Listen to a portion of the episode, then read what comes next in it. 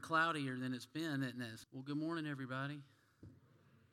It's a little darker and cloudier than it's been, isn't it? It's kind of weird this morning. I thought, did I wake up in the wrong place? Well, one of our former ministers, Jim Donovan, who was with us, I think, 18 years as our senior minister, told a story that I heard him tell more than once, but it always made a huge impression on me. And y'all may have heard it before. But it's basically about uh, a lady was uh, getting ready for some kind of big, I think maybe a holiday dinner, and they were having ham.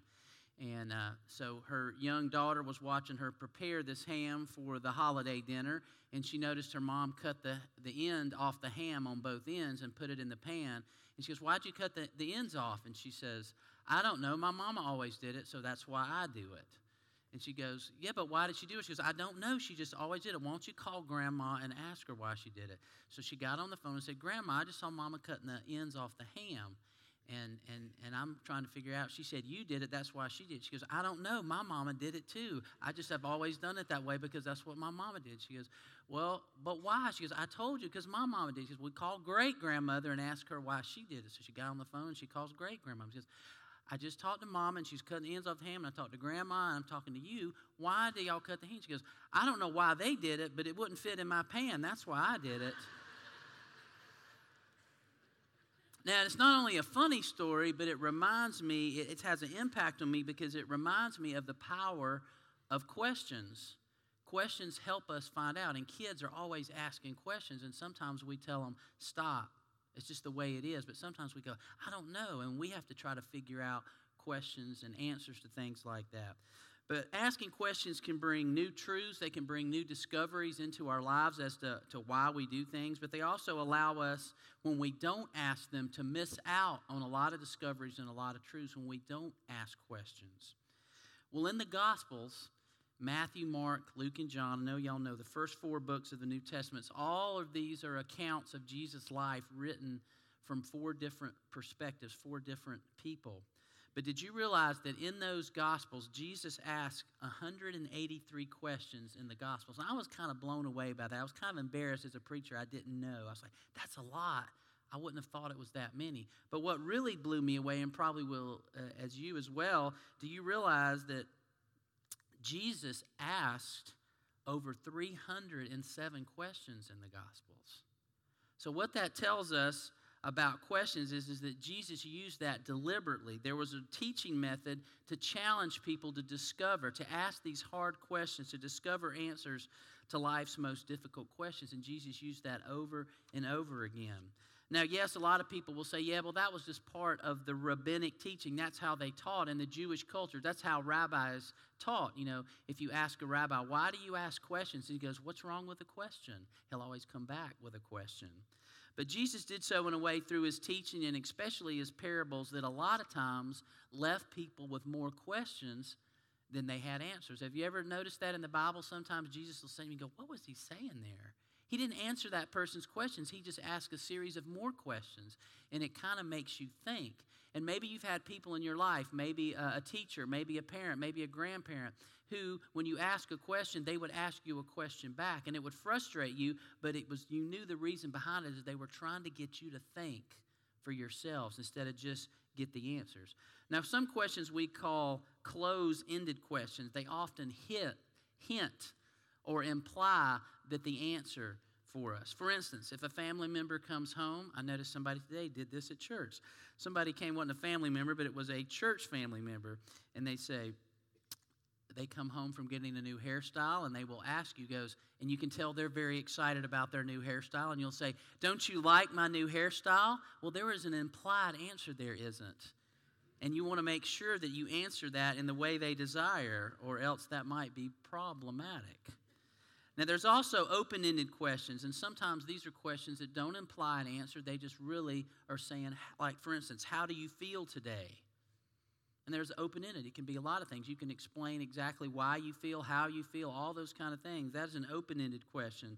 But these questions sometimes do, they don't imply an answer or seek to limit an answer.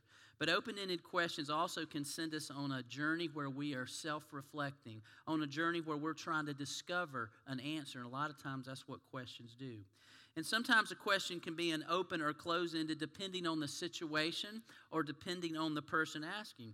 So let's, let's say I'm at Home Depot and I'm looking for something in particular and I'm wandering up and down the aisles and a sales associate goes, This guy's lost. He doesn't know what he's looking for. So he'll say, What are you looking for? And I hear the voice and I see it's a, got the orange apron on and I'll say, Well, I'm looking for this. And they will be able to answer that question immediately.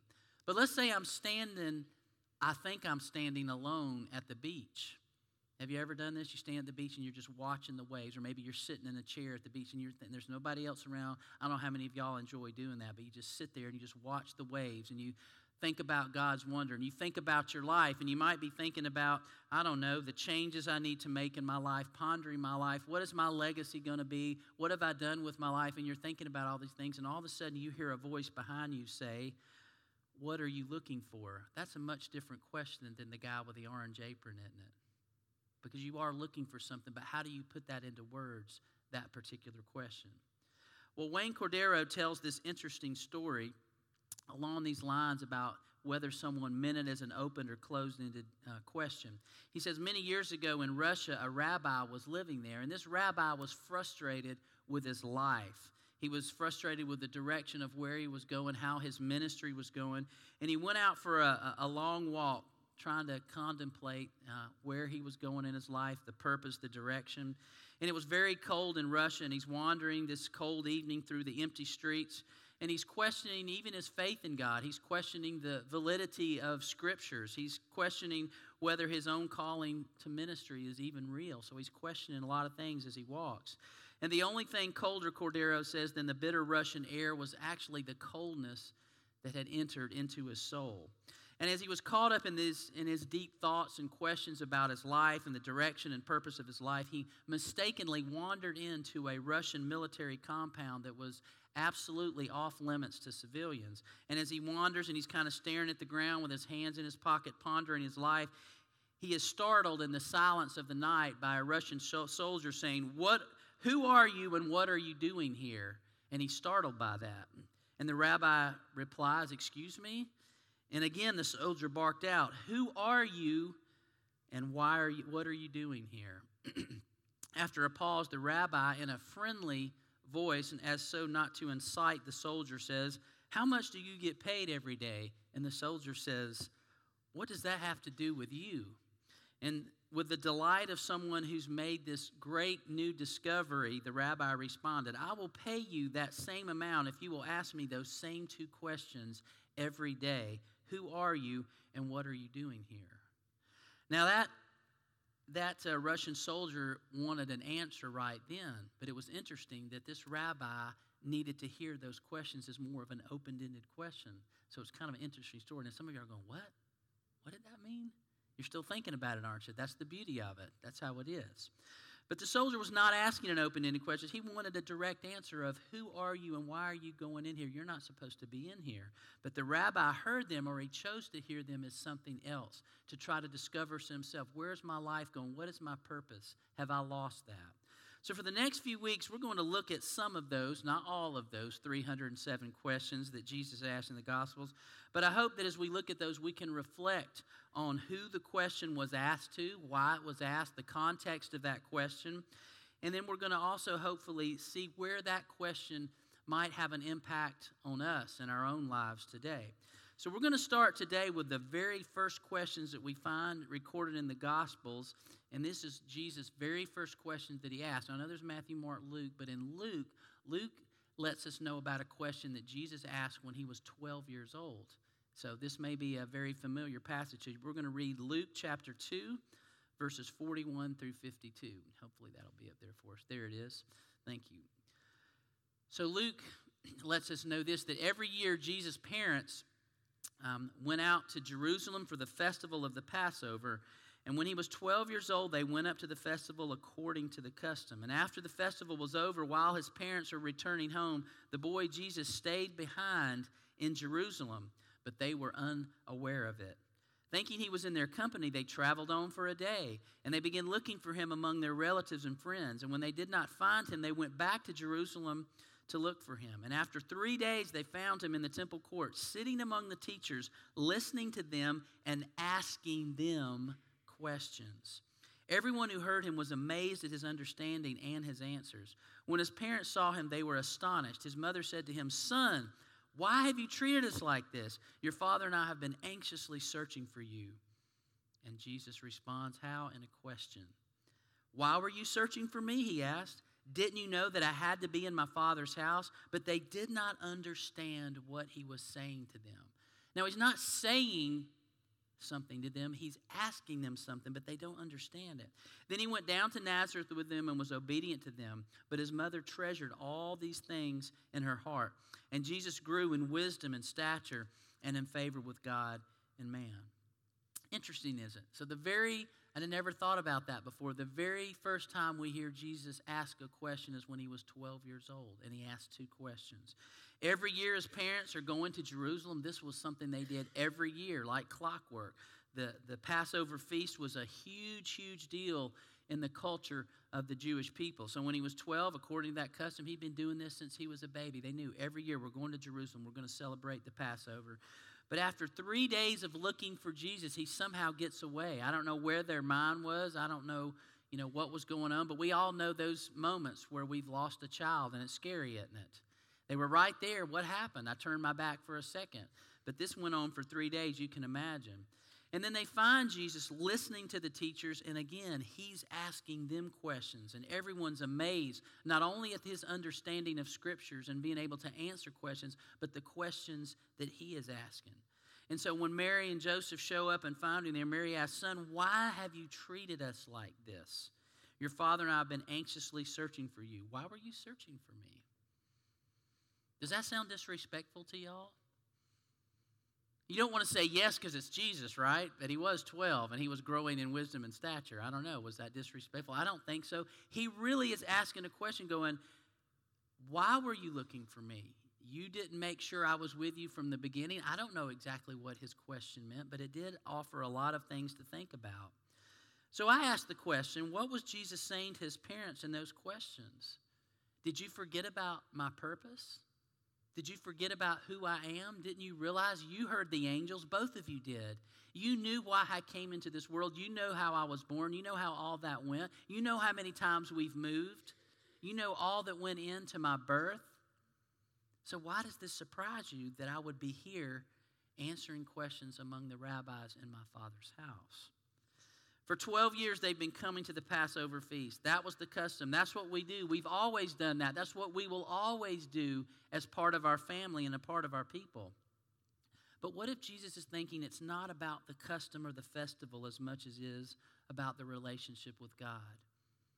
Maybe Jesus at 12 years old is starting to see we've done this every single year. Maybe he sees it becoming more of a ritual and he knows the reasoning behind the Passover feast, how important it is to celebrate God redeeming the people out of slavery in Egypt. And the blood on the doorpost, and how the, the angel went over, and only those who had the blood on their doorpost, their firstborn, would be spared. This was the redeeming, and how they escaped out of Egypt those many, many years ago, and all of that, maybe for the first time. And I don't know how much Jesus' thinking developed as he moved on. But the scripture, Luke tells us that it did develop. He did develop. But maybe he's seeing something in here, and for maybe the first time at 12, he's really into the Passover, and he wants to talk to the uh, rabbis about this. And his parents just pack up and leave and start going down the road and, and just don't really make sure that he's with them. so if it was true that Jesus, as verse 40 tells us, says he grew and became strong, he was filled with wisdom and the grace of God was upon him. And then in verse 52, he grew in wisdom and stature and in favor with God and man. Maybe at 12, Jesus had grown to realize that this Passover, this Passover feast was part of this old covenant that he knew at age 12. In 21 years, I'm going to fulfill this, this old covenant. There's going to be a new covenant. I'm going to be sitting at a Passover meal just like we just did, and I'm going to be telling my disciples that there's a new covenant now, and I'm the fulfillment of that new covenant. Did Jesus know that at 12 years old? I don't know the answer to that. But something inside of him made him want to sit down and talk about this after this feast. How would he fulfill it? Well, we know he would establish a new covenant. He said, in his blood. What did we just celebrate here together this morning? Communion. We took a piece of bread that Jesus said, Take this piece of bread. This is my body. This is a new covenant. Take this cup, this blood, this juice, this wine. This is my blood that is for you. And it's not just going to get rid of the slavery for Egypt. It's not just going to allow for one night the, the angel to pass over the firstborn for just people in Israel. But now it says this new covenant will save all of humanity from their sins and their death, eternal separation from God. Luke possibly, and I think that he must have absolutely sat down with Mary and said, Tell me about Jesus. Tell me how the birth went, because we know that from Luke, right? We'll read that in a few months at Christmas time. But I wonder how that interview went when Luke was sitting there with Mary. He goes, Yeah, okay, tell me about how he grew up. How was he as a teenager? And I have to believe that Mary goes, Well, there was this one time during the Passover, and she tells this story. And this may be an embarrassing a little bit for Mary if you think about it, because it's the time where we lost Jesus.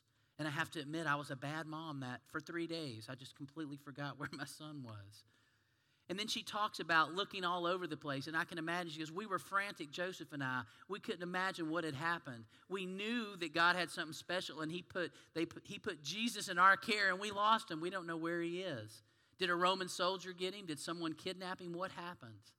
And then they finally find Him sitting among the rabbis, asking questions and, and answering their questions. And I would imagine that Jesus Again, it seemed disrespectful when he says, Why were you looking for me? But what lessons might there be in Jesus' questions for his parents that day? I think there's something. Do we look at his parents who got caught up in the holiday event and say, The lesson there is don't lose your kid? You know, is that what we're looking for? Kind of like Home Alone or something. We watch that whole movie and it's funny and we go, oh, I can't believe that happened. But as you watch that movie, Home Alone, if you know what I'm talking about, you go, that could happen in our house because it's chaos. You've been on trips maybe with grandkids and parents and all that, and there's all these kids and trying to get everybody, and invariably you leave something, but losing someone, the thought of that. But is that the lesson? I don't think so. It seems to be something deeper that Jesus is asking here. We too can get caught up in the rituals, in the traditions, and the things that we have always done as part of worship, as part of the church. And we can get caught up in our jobs and our careers and our families and our life, the ball games, what the dogs are doing, what the Falcons are doing, what the Braves are doing, our hobbies, our interests, and the things of our lives. And in the process, we lose Jesus. Not that any of those things are necessarily bad in and of themselves. Ball games are not bad, hobbies are not bad. Obviously, the church, the bride of Christ, is not bad, but we can get so caught up in our things that we lose Jesus. And sometimes it can take us days. Sometimes it can take us weeks or months or maybe even longer to realize where is Jesus? He's gone. How did I miss that? Why is he not here? Where did he go? We can be going along in our lives and just doing what we do and heading on to our next thing, and it hits us one day. Where is Jesus? There's a sense inside of us that Jesus is not with me. I feel empty. And maybe it takes some sort of dramatic event in our life to realize where is Jesus? Maybe it's a a broken marriage or relationship with one of our kids or our parents or a friend. Maybe a, a major career change. Maybe a, a job loss, a financial disaster. Maybe a, a health issue to us or our spouse or a loved one or a friend. Or maybe even a tragedy or death before we realize where is Jesus? And when we realize he's been missing for some time in those dramatic events of our life, we start to backtrack. Where was Jesus last? Where did you see him last? Where did I see him last? I think he was at church. But let's backtrack. And maybe panic sets in as we can't find him. But at some point we find him. And when we do, maybe we find him and our first reaction is to scold him just like Mary did. Why have you treated me like this, Jesus? Where have you been? I've been anxiously searching for you. Where were you? And I think Jesus would answer us in that very same question in the same way he did to Mary that would stop us in our tracks. Why were you searching for me? Did you not know that I had to be in my Father's house? Jesus didn't leave us, we left him, just like his parents did. And we didn't even realize it until what? And we didn't even realize it till when? And we didn't even realize it till why? Now, if you think this is leading up to a theme about getting in church and staying here and being here all the time and being more involved in church, that is not what this lesson is about. It's about really, if you think about it, when we decide to become a Jesus follower, He calls us to leave our old life, doesn't He? To put that behind and stop depending on ourselves. Stop depending on our finances and our money and our careers and our talents and our gifts and our wisdom and to die to our old way of life. We are then baptized into Christ. Into Christ. And now Christ lives in me. He lives in you. Jesus doesn't live in this building, does he? Kind of growing up, sometimes we kind of tell, okay, that's God's house. And you think God lives there. But God doesn't live in a house any more than he lived in the temple. Jesus doesn't live in this building, and Jesus doesn't live in a certain type of worship service, whether it's this one or the one after us or the ones that'll be in the future. He doesn't live in a certain type of song or tradition or program that we might do in this place or at another church. Jesus lives in people. He dwells in me and He dwells in you. He never leaves us, we leave Him. You know, it's like the story of the old couple, and they're sitting in their uh, pickup truck one day driving down the road, and the lady says, and she looks over, and they're real far apart. He's against the door driving, and she's against the door, and she goes, Look at us. And he's like, What? Look at us. When we first got married, we, I used to be right there beside you. What has happened to us? Look at us. And he goes, I haven't gone anywhere. And I think Jesus, a lot of times, says that to us. Why were you looking for me everywhere? I'm in everything. I'm in you. You're the one that leaves and forgets about me. And I think this is the lesson that maybe Jesus was saying. I don't think Mary and Joseph were mad at Jesus after his questions. I think that's just the reaction that we as parents, when we see our kids, it's just that reaction. Why didn't you tell us where you were? Didn't you know we were worried sick about you? That's just a natural reaction of a parent. But Jesus stopped Mary and Joseph and he stops us in our tracks and goes, I'm exactly where I'm supposed to be. You're the one that was off doing other things. You're the one that needs to get more focused. And I think Mary and Joseph both thought about that. And he was obedient. You notice that Luke makes sure, because I'm sure in that conversation, in that interview with Mary, she goes, No, he wasn't being disrespectful, Luke. I know it sounds that way, but he wasn't. He was never disrespectful. He was never disobedient to us. But that day did something to me and Joseph, reminded us of who Jesus really was in our relationship with God. He never leaves us. So we need to allow Christ to dwell and live in us, to take him with us everywhere we go in every aspect of our life. When we walk out of here, he doesn't just stay here and go, See you later, Jesus, I'll see you next week. Oh, wait a minute, I'll see you Wednesday. Or I'll see you at Bible study. No, Jesus is with us always. And that's why communion is important to physically eat, to put in our body the, the bread and the, and the cup. Christ's body, his blood that forgives us, that saves us and restores us and gives us the life that God always intended us to have. So I hope that question, why were you looking for me? Didn't you know I'd be about my Father's business? is something that we can take today and think about. Maybe we've left Jesus in our lives. Maybe right now we're looking for him and we're wondering, why isn't he showing himself? And he's saying, I've been there all along. I've been there all along.